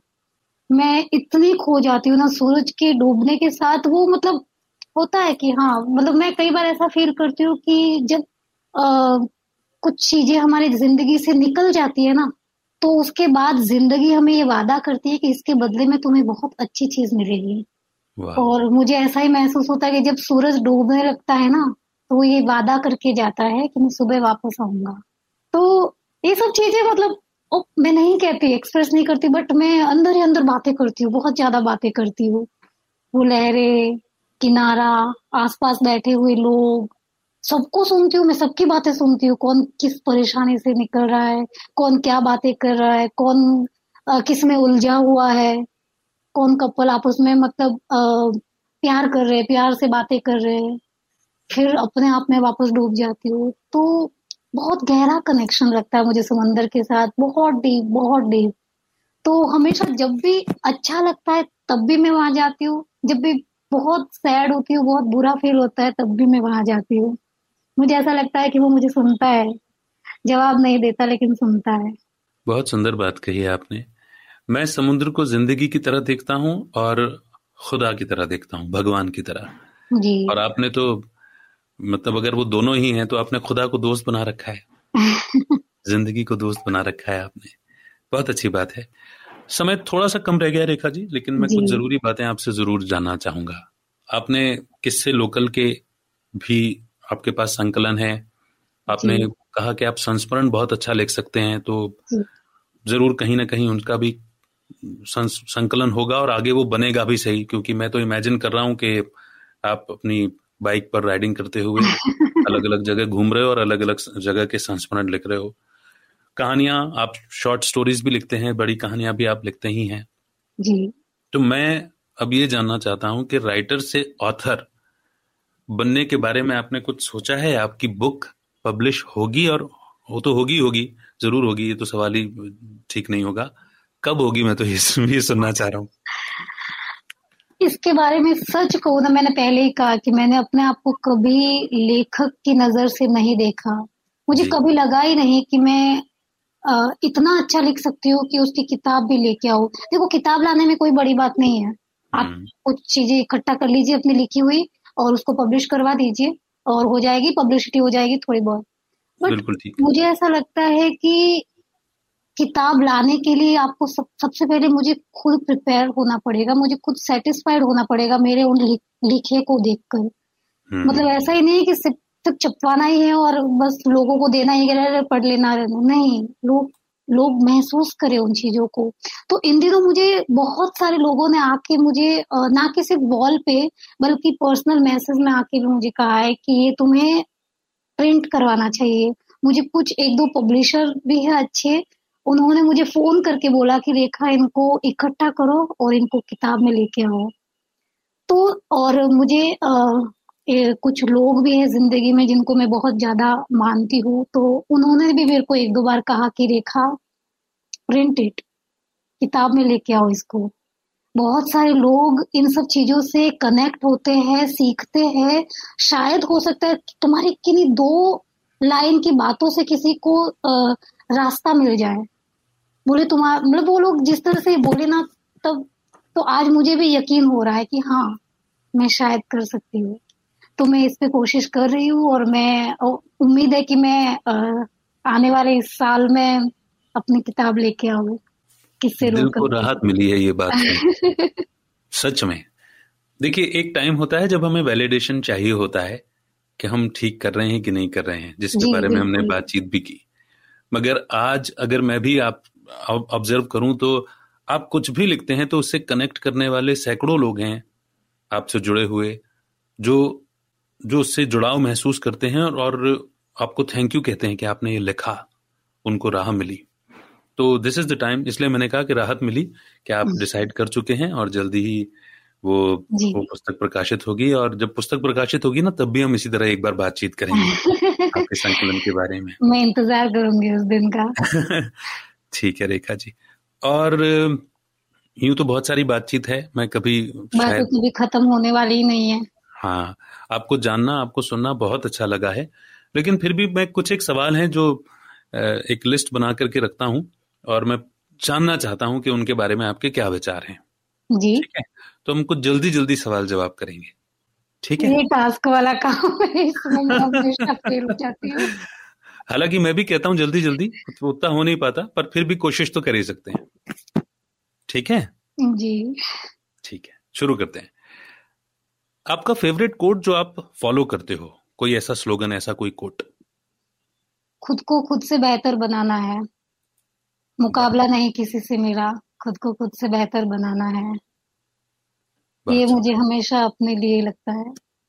बहुत हालाँकि आपने कहा कि आपने पढ़ना शुरू किया कुछ लोगों को उतना ज़्यादा नहीं भी पढ़ पाते हैं लेकिन फिर भी अगर मैं आपसे कुछ पूछूँ कि आप कुछ बुक्स पढ़ने के लिए सजेस्ट करें तो वो कौन सी होंगी? Uh, मैं फ़िलहाल अगर अभी की इन दिनों की बात करूँ तो मैं अभी पढ़ रही हूँ और रसूल हमजा वो हम जो मुझे उनका पूरा नाम सही से आता नहीं। हमजा तो जो है उनकी मैं मेरा दागिस्तान पढ़ रही हूँ। कमाल okay. की किताब है कमाल की। हर एक पन्ने के बाद हमको बहुत सारी चीज़ें जानने को सीखने को मिल रही है जैसा कि अभी इन दिनों मैं महसूस कर रही हूँ। मुझे अमृता प्रीतम को पढ़ना बहुत अच्छा लगता है बहुत ज़्यादा बहुत वक्त से पढ़ रही हूँ उनकी कई सारी किताबें मैंने कई कहानियाँ मैंने रिपीटेडली पढ़ी है। हम्म। हमेशा ऐसा लगता है कि कुछ ना कुछ नया सीखने को मिलता है हर कहानी को दोबारा पढ़ने पर और नई चीज़ सामने आती है। और बहुत सारे लोगों को पढ़ा मुंशी प्रेमचंद जी जैसा कि आपने बोला भी था सबसे पहले हम रिकॉर्डिंग से पहले भी हमने इनके बारे में इनके बारे में बात की उनको भी पढ़ना अच्छा लगता है। जी। एक दोस्त ने मुझे आ, एक किताब दी थी इजाडोरा डंकन की। ओके। बहुत कमाल की उसकी ऑटोबायोग्राफी है। कमाल की किताब है कमाल की। तो उसे भी मैंने पढ़ा है। तो ऐसा नहीं है कि मतलब मैं मैं पढ़ने में इतनी वो नहीं हूँ मैं बहुत कम किताबें पढ़ पाती हूँ। तो इन कुछ किताबों को पढ़ा है बहुत सारी किताबें जो पढ़ी है अभी एकदम से नाम याद नहीं आ रहा है। जी कोई बात नहीं चलेगा। आपने जो सजेस्ट की वो भी बहुत अच्छी और खुद के एक्सपीरियंस के साथ में की सबसे बड़ी बात यह है। हालाँकि आप मुझे अपने खुद के तंदुरुस्त रहने का फंडा बता चुके हैं लेकिन मैं चाहूँगा एक बार फिर से बताइए आप हेल्थ के लिए फिट रहने के लिए क्या करते हैं? घर का खाना खाती हूँ अच्छा खाना खाती हूँ खुश रहती हूँ खुश रखने की कोशिश करती हूँ और और इस बात पे मेरा पूरा यकीन है कि अगर आपके आसपास का माहौल बहुत अच्छा है तो आप हमेशा फिट रहेंगे। आपके आसपास लोग एकदम से मस्त है अच्छे है तंदुरुस्त है तो आप भी हमेशा मस्त रहोगे। Very nice nice. बहुत सुंदर बात कही आपने। तो फैमिली में हारमोनी बनाए रखने के लिए आप क्या एफर्ट्स करते हैं या किस चीज़ को सबसे ज़्यादा महत्व देते हैं? जहाँ आपको लगता है कि आपके कहने से बातें बिगड़ जाएगी वहाँ चुप रह जाती हो। तो, एक चुप सौ सुख? हाँ तो वहाँ चुप रह जाती हूँ। तो वो बैलेंस बना रहता है। कई बार लेकिन जब लगता है कि यहाँ चुप रहना सही नहीं है चाहे बातें बिगड़ जाएगी मैंने कहा ना मुझे फेक रहना अच्छा नहीं लगता। ना ही मैं फेक रिश्ते बना सकती हूँ ना ही मैं फेक रह सकती हूँ। तो जहाँ हम्म। मुझे ऐसा लगेगा कि नहीं यहाँ पे ये चुप रहने से आगे के लिए अच्छा नहीं रहेगा। वहाँ पे मैं बोलती हूँ वहाँ पे ज़रूरी होता है बोलना। तो ऐसे बैलेंस बना के रखते हैं। और बोलना भी ऐसा नहीं कि आपको जैसे गलत वे में बोलना। आप अपनी बात आप कैसे भी मतलब कड़वी से कड़वी भी बात भी आप बहुत सरलता से सामने रख सकते हैं और वो हम्म। समझी जा सकती है। तो मुझे ऐसा लगता है कि लड़ाई झगड़े तू तू मैं मैं इन सबसे बेटर है। आप अपनी बात रख लो साफ़ साफ़ कि मैं ऐसे हूँ मुझे ऐसे रहना पसंद है और मैं ऐसे ही रह पाऊँगी। अगर आपको इस चीज़ से तकलीफ़ हो रही है तो मैं माफ़ी चाहती हूँ। लेकिन मैं इन सब चीज़ों को ये जो छोटी छोटी चीज़ें मैं नहीं बदल पाऊँगी अपने आप में। राइट क्लैरिटी बैलेंस हाँ ट्रांसपेरेंसी हाँ। जी। Right. ये बहुत ज़रूरी है। बिल्कुल। पैसे बनाना और पैसे बचाना इसका फॉर्मूला क्या है आपका? पैसे बनाना पैसों के बारे में सच को तो बहुत ज़्यादा कभी सोचा नहीं। हम्म। मुझे ऐसा लगता है कि क्योंकि मेरी हमेशा हमेशा ख्वाहिशें बहुत छोटी छोटी रही। हम्म। बचाने में मैं बहुत ज़्यादा माहिर हूँ मैं कह सकती हूँ हाँ मैं मैं बहुत अच्छी सेविंग्स करती हूँ ये मेरी मम्मी से सीखा मैंने। अगर पाँच रुपए भी कहीं पड़े तो keep it in your pocket मैं मैं uh, ज़्यादा फिजूल खर्ची नहीं करती। और जितना हो सके मैं अर्न जितना भी अर्न कर पा रही हूँ उसे मैं मतलब सहेज के रखती हूँ। कि हाँ जब ज़रूरत लगेगी तब हम खर्च करेंगे। और ऐसा नहीं है मुझे बहुत सारे पैसे कमाने हैं। हम्म। अभी तक तो मैंने शुरुआत भी नहीं की है पैसे कमाने की कभी थोड़ी बहुत हो रही है लेकिन हाँ मुझे उम्मीद है कि एक दिन ऐसा आएगा जब मैं बहुत ज़्यादा पैसे कमाऊँगी और मैं होता ना अपने आसपास के अपने भी ख्वाहिशें पूरी करना आसपास के अपनों की भी ख्वाहिशें पूरी करना। तो एक वो प्राउड मोमेंट आता है कि हाँ वी डिड इट तो ऐसा करना है। ज़िंदगी आपकी दोस्त है और ये ज़रूर होगा। ये मेरा विश्वास भी है और मेरी दुआएँ भी हैं। शुक्रिया। आध्यात्मिक स्पिरिचुअल ग्रोथ के लिए आपके क्या एफर्ट्स रहते हैं? अगर मैं देखो बचपन से हमारे घर में जैसे कि आध्यात्म का माहौल रहा है। पापा मम्मी हमेशा से पूजा पाठ और ये सब। तो बचपन से मम्मी हमको ये पापा सिखाते रहे कि पूजा पाठ करो और मंदिर जाओ, सुबह उठ के नहा धो के जल चढ़ा के आओ सूर्य देव को जल चढ़ाओ। तो ये सब चीज़ें बचपन से रही है साथ में, वो आज भी मैं कर रही हूँ। लेकिन वो होता है ना, कई बार हमें ये सिखाया जाता है या हम लोग ये कहते हैं कि, अरे यार, मुश्किल आ गई। अरे, भगवान को हाथ जोड़ो। और ये सब ठीक हो जाए। तुमने मुश्किल में भगवान को याद नहीं किया इसलिए तो मेरे पापा अक्सर कहते हैं कि भगवान आपकी मुश्किल नहीं सॉल्व करेंगे। अगर तुम, मेरे पापा सीधे साफ़ कहा अगर तुमने, तुम रोज हनुमान चालीसा पढ़ती हो, अगर इस वजह से पढ़ती हो कि भगवान तुम्हारी परेशानियों को खत्म कर देंगे इस वजह से, या तुम्हें कोई परेशानी नहीं आएगी तो मत करना। ये कोई जादू नहीं है, ये कोई वो मंत्र नहीं है जिसकी वजह से तुम्हारी फूक मारोगी और सब ठीक हो जाएगा। ये बस अपने मन को बैलेंस रखने का एक ज़रिया है। भगवान को हम याद करते हैं भगवान को हम पूजते हैं ताकि हम उनको कहे कि हमारी ये जो मुश्किलें हैं ना उसमें साथ देना हमारी हिम्मत को बनाए रखना तो भगवान से हमेशा यही मांगो और भगवान कोई चमत्कार नहीं है कोई नहीं एक आ, एक वो जो होते ना निराकार हम्म। आप कहीं पापा कहते हैं कि ज़रूरी नहीं तुम किसी भी बड़े मंदिर में जाके पूजा पाठ करो वो सब करो या किसी वहाँ पे जाओ। तुम सामने कोई पत्थर भी रख के तुम उसके सामने मन से एकदम जुड़ जाओ। तुम्हारा मन बहुत जल्दी शांत हो जाएगा देखना। तो अध्यात्म का मतलब मैंने यही सीखा है कि भगवान को याद करो, लेकिन किसी चमत्कार का इंतज़ार मत करो। वो आपको खुद ही करना होगा। ये बिल्कुल कोर ऑफ़ स्पिरिचुअलिटी है। बहुत ही स्पष्टता के साथ में आपको ये समझ मिली है। मैं बहुत बहुत साधुवाद देता हूँ आप अंकल जी को आपके पिताजी को कि यही मंत्र है एक्चुअली मतलब दृढ़ विश्वास और इन रिचुअल्स को फॉलो करने से बेसिकली आपका आपके मन में आपका मन बैलेंस रहता है। उतनी देर के लिए आप खराब चीज़ों से बच जाते हैं और आप सकारात्मक एनर्जी सर्कल अपने चारों ओर डेवलप करते हैं। तो ये बिल्कुल कोर ऑफ़ स्पिरिचुअलिटी है। मुझे सुनकर के बहुत ही खुशी हुई और जानकर के बहुत ही अच्छा लगा। मेरा अगला सवाल सोशली भी आप बहुत स्ट्रांग और बहुत कनेक्टेड हैं। मैं आपकी पोस्ट से समझ में आता है कि जिनसे आपकी दोस्ती हो जाती है आप तो जान लुटा देते हैं। खोल करके प्यार लुटाते हैं उनके ऊपर। What is your social balance formula because आप वर्किंग भी हैं आप घर की भी जिम्मेदारियाँ होंगी ज़ाहिर सी बात है और सोशल सर्कल में भी रहना तो वो क्या किस तरह से आप बैलेंस बिठाते हैं? मतलब देखो अगर सच को वर्चुअल लाइफ को अक्सर लोग, ज़्यादातर लोगों से मैंने सुना है कि बुरा होता है। लोग फेक रहते हैं आपके साथ, वहाँ पे सब फेकनेस है। लेकिन अगर मेरा पर्सनल एक्सपीरियंस बताओ तो मुझे हमेशा बहुत अच्छे लोग मिले वहाँ पे। You are one of them तो मुझे हमेशा बहुत अच्छे लोग मिले, बहुत अच्छे सलाहकार मिले और मेरी लिखी बातों को ना कि सिर्फ़ अप्रिसिएट करते बल्कि बता बताया भी हमेशा कि यहाँ पे तुमने ये लिखा तो तुमने ये सीखा इसलिए लिखा या तुमको इस तरह से अब लिखना चाहिए या तुमको इस तरह से ये करना चाहिए। लोगों ने मेरे लिखे को भी अप्रिसिएट किया। आ, मैं जिस तरह से जैसी हूँ मैंने अपने आप को जैसा बताया उन्होंने मुझे स्वीकार किया। जैसा कि मेरे आसपास के लोगों ने मैं अगर मेरे ससुराल की बात करूँ तो मैं जैसे मुझे मेरे लिए बहुत बड़ी बात है कि मेरे ससुराल में भी मेरे हस्बैंड ने मेरे सास ससुर ने देवर, ननद, जो भी है, उन सबने मुझे स्वीकार किया जैसी मैं हूँ। तो यही एक हैप्पीनेस मेरी सोशल मीडिया पे भी रही कि वहाँ पे भी लोगों ने मुझे स्वीकार किया। मैंने, मैं फेक मैंने कहा ना कि दिखावा मैंने नहीं किया कभी कि नहीं, देखो मेरे पास ये। तो लोग कनेक्ट होते गए मेरे से।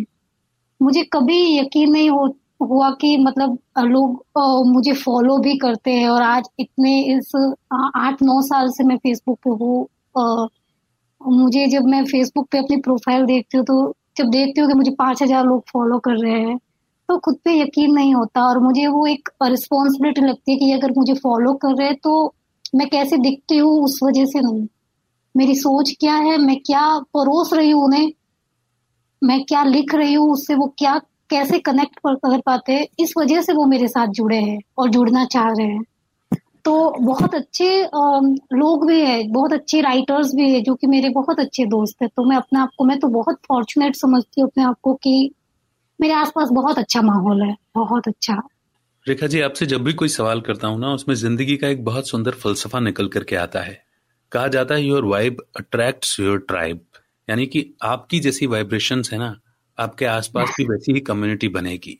और दूसरी बात ये कि अगर आप अपने आप को स्वीकार करते हैं आप जो हैं जैसे हैं तो ज़ाहिर सी बात है कि आपके आसपास के लोग भी आपको वैसे ही स्वीकार करते हैं। और चूँकि आपके स्वभाव में सरलता है फेकनेस है ही नहीं ट्रांसपेरेंसी है तो ज़ाहिर सी बात है कि आपको एक्सेप्ट करना ही होगा सभी को वैसे ही क्योंकि आप जो है जैसे हैं वैसे ही तो आ रहे हैं हाँ, है हम ऐसे ही रह सकते हैं हम हाँ, तो बहुत बड़े बड़े ज़िंदगी के फलसफे जिसमें लोग अटके हुए हैं और उलझे हुए हैं आज उनके जवाब इस एपिसोड से सुनने को मिल रहे हैं। सच बोलता हूँ। एक आखिरी सवाल पूछता हूँ। सेकंड लास्ट मान लीजिए या थर्ड लास्ट मान लीजिए। जमाना टेक्निकल अपग्रेडेशन का है हम वर्चुअल दुनिया हो गई है है ना? आज पिछले दो सालों में तो हमको ये भी रियलाइज़ करा दिया कि घर बैठे ही और बहुत सारी चीज़ें टेक्नोलॉजी के थ्रू ही होंगी। जी बिल्कुल। अपने आप को टेक्निकली अपग्रेड करने के लिए रखने के लिए आप क्या करते हैं? मैं बहुत सारी चीज़ें सीखती हूँ। यूट्यूब से कई सारे वीडियोस देखती हूँ मैं। मैं अपडेट रहती हूँ हर चीज़ में। मोबाइल में कुछ भी चीज़ करनी हो या लैपटॉप के साथ कुछ भी चीज़ करना है Uh, क्या क्या नए एप्स आए जिससे क्या अपडेट अपडेट्स आए तो इन सब चीज़ों में तो मैं बहुत एक्टिव रहती हूँ। मुझे बहुत अच्छा लगता है। तो टेक्निकली मैं अपने आप को अपग्रेड रखती हूँ। एडिटिंग uh, करना अच्छा लगता है। कौन से अच्छे एडिटिंग एप्स आए हैं जिनसे हम लोग और बेहतरीन एडिटिंग कर सकते हैं। तो बहुत सारी चीज़ें करती रहती हूँ मैं। वीडियोस एडिट करती हूँ अपने। ये भी शायद टेक्निक टेक्नोलॉजी में ही है। हाँ तो ये तो ये चीज़ें करती रहती हूँ। मैं एक्सपेरिमेंट्स भी करती रहती हूँ। हाँ ठीक है पिछले कुछ वक्त से वक्त नहीं मिल पा रहा है। लेकिन फिर भी यानी हाउ जब हम कुछ चीज़ करना चाहते हैं ना तो हम उनके लिए हम कैसे भी रास्ता बना लेते हैं कि हाँ ये करना है। Right. जैसे मुझे लिखना अच्छा लगता है बहुत ज़्यादा लिखना। कई बार ऐसा होता है कि आधी रात को कोई ख्याल आता है बारह एक बजे की और फिर लगता है कि सुबह तक तो मैं भूल जाऊँगी तो मैं आधी रात रात को उठ के मैं लिखने बैठ जाती हूँ। तो हम तो हम रास्ता निकाल लेते हैं अपनी पसंद की चीज़ों को पाने के लिए लिखने के लिए या उन्हें महसूस करने के लिए। बिल्कुल ठीक है ये बहुत इंस्पायरिंग है और इसीलिए शायद मैंने ये सवाल पूछा कि आज का दौर ऐसा है जिसमें अपने आप को अपडेट रखना अपग्रेड करना बहुत, ज़रूरी है और आपकी इस बात से ये भी समझ में आया that you are a life long learner आप सीखने में यकीन रखते हैं। सेकंड लास्ट क्वेश्चन जी। आप बैंकिंग जैसे जॉब में हैं है ना? दिन रात मतलब मैं बुरा मत मानिएगा लेकिन क्रिएटिव फ़ील्ड में रहने के कारण कई बार हम मज़ाक मज़ाक में ऐसा कह देते हैं कि यार बैंकिंग का जॉब तो बड़ा मतलब बड़ा बोरिंग सा जॉब है। और और हम चूँकि हम क्रिएटिव फ़ील्ड में रहे हैं इसलिए ऐसा कई बार कह देते हैं। हालाँकि ऐसी कोई हार्ड मतलब ऐसी फीलिंग्स नहीं रहती क्योंकि हर, हर एक का अपना रोल है। पर फिर भी बैंकिंग में रहते हुए इतना एक्सप्रेसिव होना लिख पाना ये एक बड़ा ही रेयर सा कॉम्बिनेशन दिखता है। हालाँकि आज आपकी पूरी स्टोरी सुनने के बाद समझ में आता है कि that you have to be expressive आप इतने इजी और सरल हैं कि ये तो अलग बात है। बैंकिंग में जाना कैसे हो गया ये पूछूँगा आप मैं कई बार इसका जवाब यही कहूँगी कि हम आ, कई बार ऐसा होता है कि हम खुद को कुछ चीज़ों से निकालने के लिए कहीं पे उलझना या कहीं पे व्यस्त रहना हमारे लिए बहुत ज़रूरी होता है। हम्म। बहुत ज़रूरी होता है। तो ऐसे में ही एक ऐसा पल आया था कि मैं चाह रही थी कि मैं ट्वेंटी फोर आवर्स खुद को बिज़ी रखू फिजूल की चीज़ें ना सोचू। और शायद एक जॉब ही ऐसी चीज़ थी कि जिसमें मैं अपने आप को व्यस्त रख रख पा रही थी या रख सकती थी। मुझे पता था वरना घर बैठ के या कुछ क्रिएटिव चीज़ें आप चौबीस घंटे नहीं कर सकते या बारह घंटे नहीं कर सकते। आपको लिखने के लिए आपको ज़रूरी नहीं कि एकांत ही मिले। आपका मन भी वैसा होना चाहिए लिखने के लिए। तो उन दिनों फिर मैंने कहीं से कुछ ऐसा हुआ और मैंने जॉब शुरू की करना। फिर मुझे ऐसा लगा कि मुझे भी ऐसा लगा कि मैं शायद इस जॉब के लायक नहीं हूँ क्योंकि मैं एक क्रिएटिव बंदी हूँ कहाँ इसमें जा रही हूँ। कई बार ऐसा लगा लेकिन मुझे ऐसा लगता है कि आ, आप आपके लिखा होता है आप कई बार ऐसा होता है कि आप उन सब चीज़ों से बिलोंग नहीं करती। लेकिन हम्म। आपका वहाँ जाना लिखा होता है आपका कुछ लोगों से मिलना लिखा होता है। हम्म। तो शायद मुझे ऐसा लगता है कि ये आ, मेरे पार्ट ऑफ़ लाइफ है। मुझे नहीं पता मैं अब कब तक जॉब कर पाऊँगी ये। मैं कंटिन्यू रख भी पाऊँगी या मैं अपने लेखन को आगे बढ़ाऊँगी या फिर मैं कुछ और नया जॉब ढूंढूँगी। क्योंकि मेरे अंदर जो एक बेचैनी है ना वो मुझे हमेशा कुछ ना कुछ अलग अलग करने के लिए वो बेचैन करती रहती नहीं नहीं यहाँ नहीं अब अब आगे जाओ अब कुछ और करते हैं तो आ, ये वही फॉर्मूला कि मैंने खुद को व्यस्त कर लिया और सच में बहुत अच्छी बात रही है मैंने जब से अपने आप को व्यस्त करना शुरू किया मैंने फिजूल की चीज़ें सोचना ही बंद कर दिया और कुछ ऐसे रीजंस भी मिले जिनकी वजह से मुझे और लिखना मेरे लिखने में और ज़्यादा गहराई आई और एक्सप्रेसिव हम्म। रही मैं और दुआ है कि वो रीजंस बने रहे। बिल्कुल। देखिए ज़िंदगी में जो भी होता है अच्छे के लिए होता अच्छे है। के लिए ही होता है, ना? शायद जिस वक्त घटना हो क्योंकि जब चोट लगती है तो दर्द तो होता ही है। जी बिल्कुल। लेकिन दर्द को हम दुख बना करके कितनी दूर तक चलना चाहते हैं ये हमारे दुख बना के हम नहीं चल दो कदम भी नहीं चल पाएँगे। तो उसको दोस्त बना के चलते हैं। बहुत अच्छी बात कही आपने। किसी को लिखना शुरू करना हो या सरल बनना हो या एक्सप्रेसिव होना हो या ज़िंदगी को जीना सीखना हो मुझे लगता है कि आपको देख ले और आपको सुन ले। ये सब सारी चीज़ें आ जाएँगी। बड़े बड़े फलसफे ज़िंदगी के जो हैं वो कितनी वो सरलता में ही पाए जा सकते हैं सिंप्लिसिटी में ही पाए जा सकते हैं मैं ये मानता हूँ। और आज आपने एक बार फिर से मेरा यकीन पक्का कर दिया। बिल्कुल। हमने जो भी बातचीत की रेखा जी, जी। अगर इसका एक क्रक्स या एक मैसेज के रूप में आपके सुनने वालों को कहना हो तो वो क्या होगा? अगर मैं कहना चाहूँ, मैं मैं यही कहूँगी कि ज़िंदगी में कुछ भी करो, आप हमेशा आप बने रहो। किसी का भी ओवरकम आप पर आने मत दो। हर चीज़ करो, आप खुद अंदर से क्या महसूस कर रहे हो ना, वही करो, सब कुछ अच्छा होगा। अगर आप दुखी हो तो उस दुख को मत उसको, उस दुख में मत उलझो। आप बताओ कि आप दुखी हो, आप खुश हो तो आप बताओ खुश हो। हर चीज़ आप अपने अपने नज़रिए से करो, दूसरों के नजरियों को मत थोपने दो अपने ऊपर। एक वक्त आएगा, बहुत आगे जाओगे आप, बहुत साल आगे बाद जाओगे तो आप पीछे मुड़ के देखोगे तो आपको खुशी होगी कि भले बहुत कम पाया आपने, लेकिन अपने हिसाब का पाया, अपने हिस्से का पाया। तो खुश रहिए मस्त रहिए। वक्त बीत जाना है रोएँगे तब भी बीतेगा हंसेंगे तब भी बीतेगा बैठे रहेंगे तब भी बीतेगा। तो मस्त रहिए खुशी और गम धूप चाव की तरह हमेशा साथ चलते ही रहेंगे। तो बहुत हाँ, छोटी सी मतलब मेरे मैं नहीं इतनी समझ नहीं है मुझमें कि मैं किसी को भी इतना मैं समझा पाऊँ या कुछ कह पाऊँ बट जितना भी हासिल है मुझे अभी तक की ज़िंदगी में मैं यही कहूँगी आप आप बने रहिए बस। बहुत ही सुंदर। और मैं जानता हूँ कि इसे सुनने के बाद ना बहुत सारे लोग आपसे जुड़ना चाहेंगे।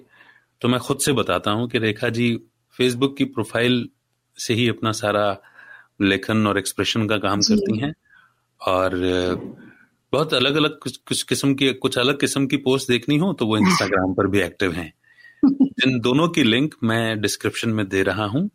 तो आप रेखा जी से जुड़ सकते हैं। और रेखा जी को मैं केवल अपनी तरफ़ से नहीं जिन्होंने भी सुना है उन सब की तरफ़ से इतना सारा धन्यवाद करता हूँ समुद्र जितना आपके दोस्त जितना और उतनी ही सारी आपको दुआएँ भी देता हूँ मैं।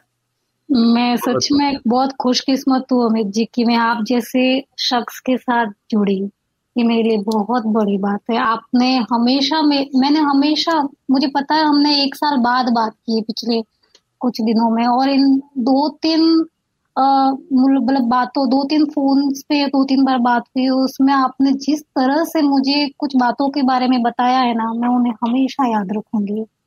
मैं मतलब सच में मैं आ, सब सबके सामने मैं सच में आपको थैंक्स कहना चाहती हूँ उन सब चीज़ों के बारे में उन छोटी छोटी चीज़ों के बारे में मुझे बताने के लिए समझाने के लिए। थैंक यू सो मच आप बहुत अच्छे इंसान हैं। मैं मैं थैंक यू बोलता हूँ आपको मैंने नहीं कहा। वो आपके दोस्त की तरफ़ से ना मैं केवल ज़रिया बन गया माध्यम बन गया और आप तक पहुँच गई वो बातें। उसमें मेरा कुछ भी नहीं है। हमेशा बना रहे आपने ज़िंदगी को दोस्त बनाया है ना तो वो किसी न किसी को ज़रिया बनाएगी किसी न किसी को माध्यम बनाएगी कि कुछ अच्छा आप तक हमेशा पहुँचता रहे। Thank you Rekha ji thank you thank you मैं क्या ही कहूँ मैं बस एक ही बात कहूँगा कि ज़िंदगी के बड़े बड़े फलसफे जो हैं वो आज की बातचीत में बड़ी सरलता से आपने साझा किए हैं शेयर किए हैं। Thank you so much thank you Amit ji thank you so much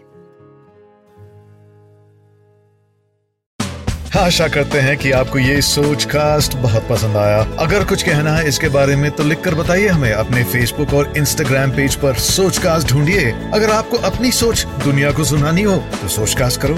सोच कास्ट